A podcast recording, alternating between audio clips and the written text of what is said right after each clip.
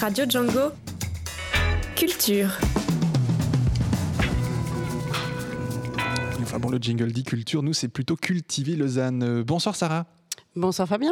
Ce soir, on va parler d'un carrefour, non pas de la circulation évidemment, mais bien de la rencontre entre le monde littéraire et le monde informatique. Absolument Fabien. Alors ce soir, on va parler d'interdisciplinarité. Bonjour. Et euh, l'interdisciplinarité, c'est en pleine expansion. On recherche non seulement à se rencontrer, mais aussi à ébranler les codes et l'ordre établi. Et pour discuter de tout ça, nous recevons Isaac Pinté, qui est écrivain.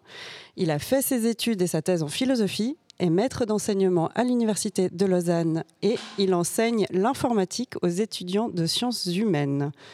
Et il pratique aussi l'hypnose. Enfin, il fait plein de choses. Et en bref, là où le verbe vit, Isaac Panté le suit. Oh, c'est beau, avec même une rime. Félicitations. Bonsoir, Isaac Panté. Bonsoir, quelle introduction, c'est joli. Hein c'est beau. Hein Elle pourrait être littéraire. Oui, absolument. ouais, on lui dira de venir chez vous. Euh, ben justement, elle lui dit dans sa, dans sa phrase si savante, humanité digitale, puisque c'est ce que vous, vous faites, hein, notamment, vous, vous, vous le communiquez, vous le partagez. Qu'est-ce que c'est l'humanité digitale? Oui, humanité digitale ou humanité numérique, c'est-à-dire euh, ben, on va aller vers euh, des objets qu'on connaît bien, que ce soit les textes, euh, les films, les jeux vidéo maintenant. Et puis on va les aborder avec des nouvelles techniques. Donc ça va nous amener soit à découvrir des nouveaux objets de recherche qui sont vraiment liés au numérique, soit ça va nous amener à apporter un regard renouvelé en fait sur, sur des objets, poser de nouvelles questions et puis donner de nouvelles réponses.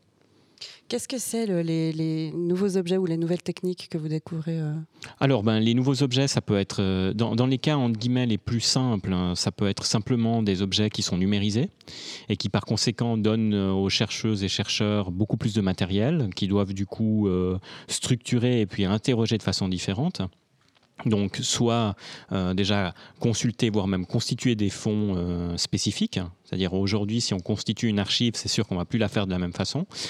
On va pouvoir les interroger avec des méthodes simplement de, recoupement, ou alors après, ça peut être euh, carrément de l'apprentissage automatique hein, pour identifier des choses. Et ça peut nous amener à avoir des, regards un peu particuliers, notamment sur le texte, hein, c'est-à-dire les faire interagir comme des réseaux de personnages.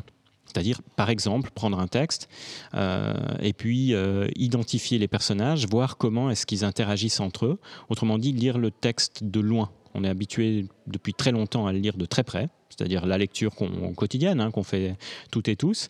Et puis aujourd'hui, on a aussi des outils qui nous permettent justement de les approcher, euh, et donc ça nous amène à poser des, questions de recherche différentes, et de les approcher en typiquement en regardant des corpus de textes qui des fois euh, contiennent des, dizaines de milliers, voire euh, davantage de textes, et voir si on voit des structures, par exemple. Mais ce n'est pas des spécificités du cerveau humain, justement, de pouvoir avoir plus de distance pour analyser un petit peu en métaposition? Alors, ce qui est intéressant après, c'est de pouvoir justement croiser les deux approches. Hein. C'est dès qu'on devient trop totalitaire d'un côté ou de l'autre, c'est-à-dire que si on se limite à penser qu'il faut absolument faire de la lecture rapprochée pour accéder, ben on accède à une forme de, discours, où on produit une forme de discours dessus qui nous permet en fait de comprendre ce qui se passe. Et puis après, il y a la possibilité de produire un deuxième discours dessus. Ce deuxième discours, ben, il passe par d'autres outils et ces deux discours se complètent et s'enrichissent en général.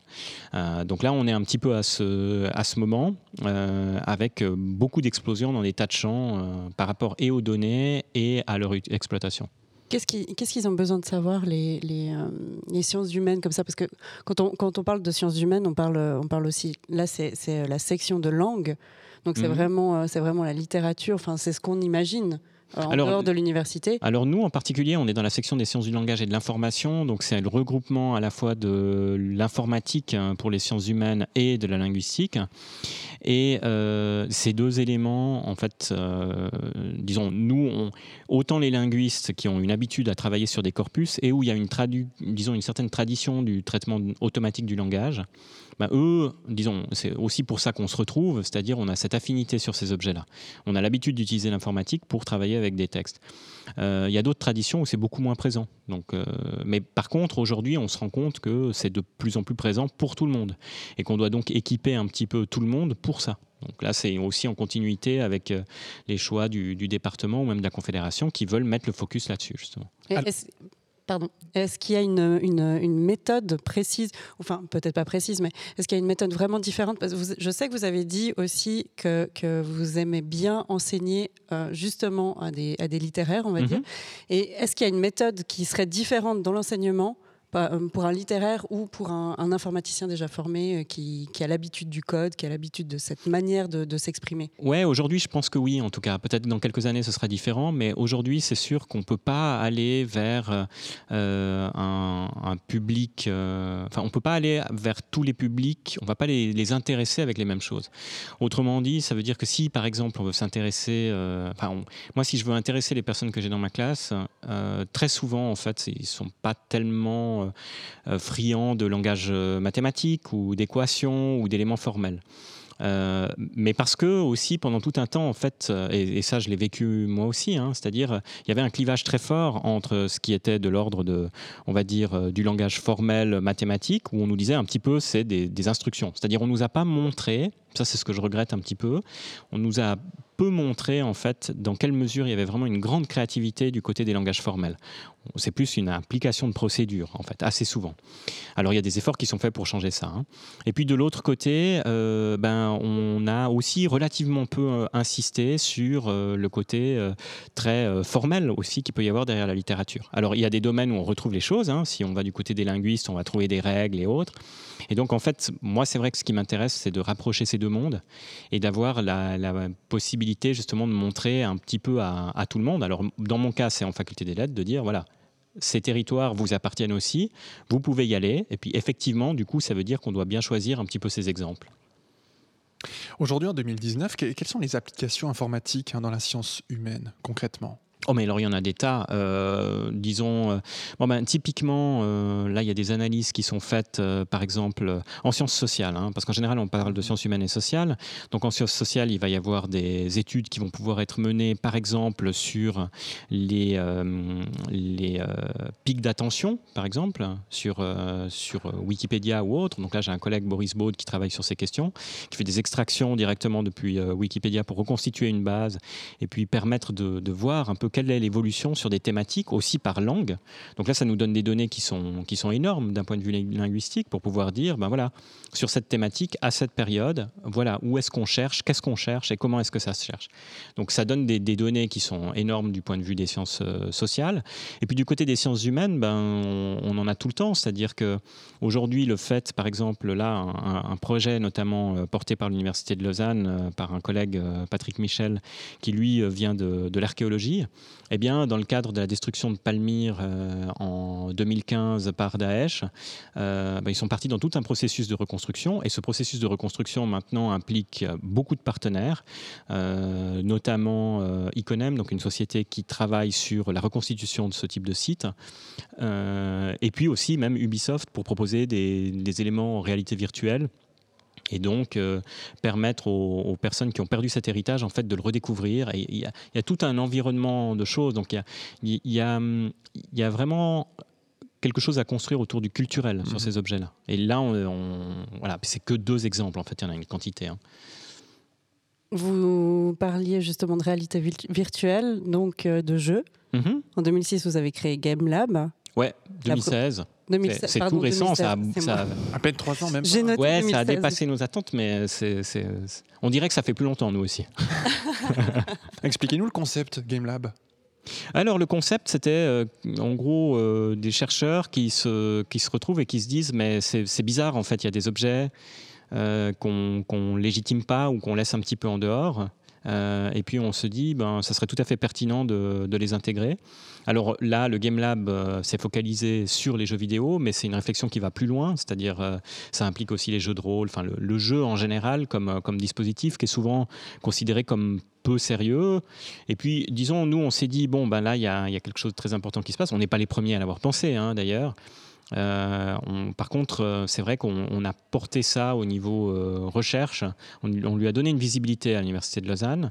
D'ailleurs, on aura un colloque qui va arriver en octobre, donc dans les derniers jours d'octobre, qui va réunir des colloques internationaux avec des chercheurs et chercheuses un peu du, monde entier qui vont venir justement parler de ces objets-là.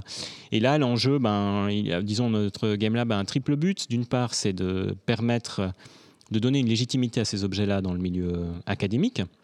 Alors ça bouge bien, euh, même au niveau du département, on voit qu'il y a de plus en plus d'intérêt là-dessus. Ça c'est la première chose. La deuxième chose c'est de, répondre aussi à des questions, d'avoir un, rôle vis-à-vis euh, bah, des médias, typiquement, aller renseigner, répondre, euh, discuter, créer des éléments de médiation, aussi créer un espace de dialogue. Et puis bah, le troisième c'est vraiment aussi d'évidemment produire de la recherche et d'envisager tout ce qui peut aussi former nos étudiants sur ce genre de choses. Alors, quand on parle de, partage et de communication, enfin, euh, comment on réunit le, monde, euh, le monde vraiment du, de l'humain chaud? Moi, je le, vois comme quelque chose de chaud. Et, euh, et, la froideur de l'informatique. Comment est-ce qu'on fait vivre, en fait, cet art, finalement? Alors souvent en montrant qu'en fait, il n'y a, pas de découpage.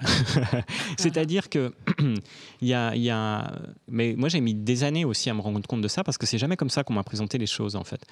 Euh, un langage de programmation, on, a l'impression finalement que c'est presque, presque une machine, quoi. C'est-à-dire c'est automatiquement des 0 et des 1, et puis voilà. Puis ensuite, nous, on est en bout de chaîne. C'est vraiment pas si simple. D'ailleurs, il y a beaucoup d'études qui se font maintenant et qui sont documentées, c'est-à-dire d'aller à la recherche de ce genre d'objets. Euh, et puis d'en faire l'historique sous une forme large, c'est-à-dire de dire, ben non, euh, un langage de programmation, c'est des choix, c'est-à-dire c'est une communauté humaine qui à un certain moment a dit on va privilégier telle ou telle chose, et, quand on fait cette histoire, on se rend compte que du coup c'est une langue, euh, c'est-à-dire c'est pas juste un langage, c'est aussi une langue, c'est une communauté. Il y a des jugements esthétiques dessus, il y a des jugements moraux. Hein. là, j'ai souvent des discussions sur le type de langage qu'il s'agirait d'enseigner ou pas ah JavaScript c'est sale, euh, puis moi mais non c'est magnifique. Enfin voilà, je veux dire on est dans. Mais on a un problème d'évolution aussi, ah, d'évolution technologique dans les codages. Euh, en termes de, rapidité. Oui. Alors ça, disons ça bouge, c'est sûr. Par contre, ce qui est certain, c'est qu'aujourd'hui, un des plus grands facteurs d'évolution, c'est les êtres humains qui se sont beaucoup mis en réseau, beaucoup plus qu'il y a quelques années. Ça veut dire beaucoup plus de personnes de, champs très différents en fait qui viennent euh, coder, euh, beaucoup plus de femmes aussi qui entrent dans ce, dans ce domaine-là. Et donc euh, la communauté est beaucoup plus partageuse. Pendant tout un temps, l'informatique, c'était on avait ce pouvoir et puis c'était un, certain, certaine structure de savoir qui permettait de faire certaines choses. Et puis on avait même intérêt à le protéger. Dans certains cas, ça reste encore ça, mais aujourd'hui, on voit vraiment que euh, par des plateformes comme euh, GitHub ou autres, il y a une logique du partage qui est très vite récupérée à des fins marchandes, quand même. Il y a quand même cette logique vraiment de partage et de, de, possibilité de parler et de, produire du code, enfin d'écrire vraiment. Pour moi, c'est des actes très proches. Mmh. Euh, Sarah. Moi. Oui. tu, voulais poser une question un, plutôt, un peu plus personnelle à notre invité. Oui, euh, j'avais des questions aussi un peu plus personnelles, mais mhm. un peu prises hors contexte comme ça. Si je vous dis euh, donc euh, la citation de Dominique Lévy chez Deville, choisir c'est renoncer, et qu'il est difficile et terrifiant de renoncer. Est-ce que pour vous le choix c'est difficile à faire quand on regarde votre parcours Moi, je choisis pas en fait. Ça, ça va beaucoup mieux à partir du jour où j'ai décidé d'arrêter de choisir ça, marche beaucoup mieux. Jusque-là, c'était l'enfer, parce qu'en général, je disais Ah, bah non, je veux faire que ça. Euh, et puis ça devenait l'horreur en fait. C'était vraiment, je sais pas, il n'y avait pas suffisamment de nutriments dans la terre. Euh, donc au bout d'un moment, je m'éteignais.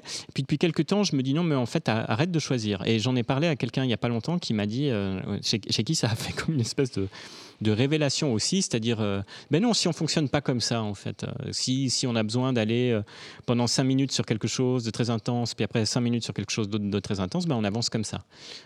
donc j'ai l'impression qu'il faut pas se contrarier. Donc, ouais, choisir, c'est renoncer. C'est pour ça que je renonce pas. c'est joli ça. Où est-ce qu'on peut vous rencontrer? Où est-ce qu'on peut avoir des informations concernant votre, ce que vous exercez en dehors de vos cours, évidemment? Ouais, ben alors, je crois que des conférences de temps en temps Ouais, il y a pas mal de choses, beaucoup. Ben, selon les différentes activités, effectivement, c'est vrai que déjà avec le Game Lab, on fait pas mal de, on fait pas mal de choses, pas mal d'interventions. Après, il y a souvent des éléments euh, en lien avec la littérature. Après, il y a tous les objets un petit peu hybrides, hein. donc euh, tout ce qui est euh, exposition qui viennent impliquer la littérature, le numérique ou autre. Après, il y a beaucoup de tables rondes parce que c'est quand même un sujet duquel on parle énormément dans des cercles qui sont très très différents. Donc là, il y aura une, ben, il y aura les numériques games évidemment où là, on, est des partenaires très actifs, que ce soit par le Game Lab, soit l'UNIL. En fait, on va vraiment beaucoup intervenir là. Après, il y a une journée sur l'algorithmique. euh, Enfin, voilà, il y a vraiment. Je crois que sur mon site, j'essaye de suivre au maximum. En général, c'est pas mal à jour. Donc là, vous pouvez trouver. Et bien voilà, on, vous renvoie donc euh, sur votre euh, site internet directement pour retrouver toutes les informations et, vous suivre avec les différentes dates. Les Game Labs, c'est quand les prochaines?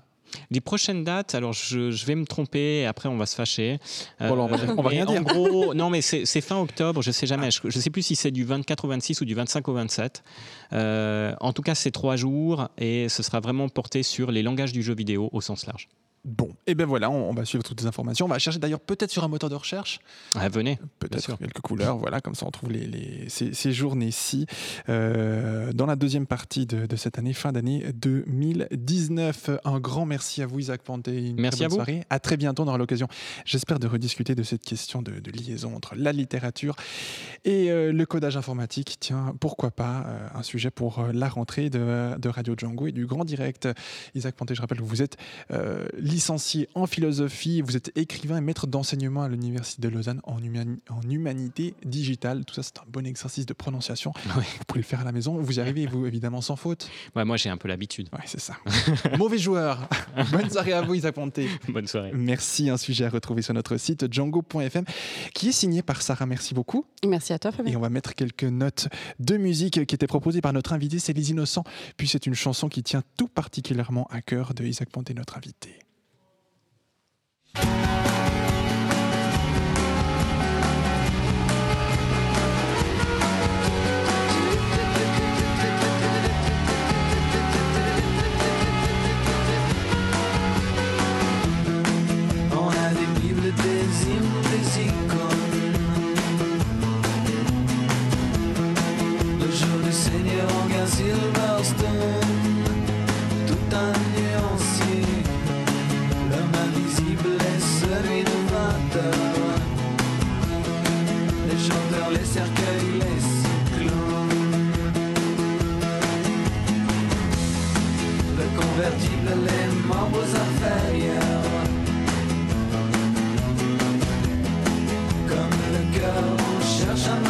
un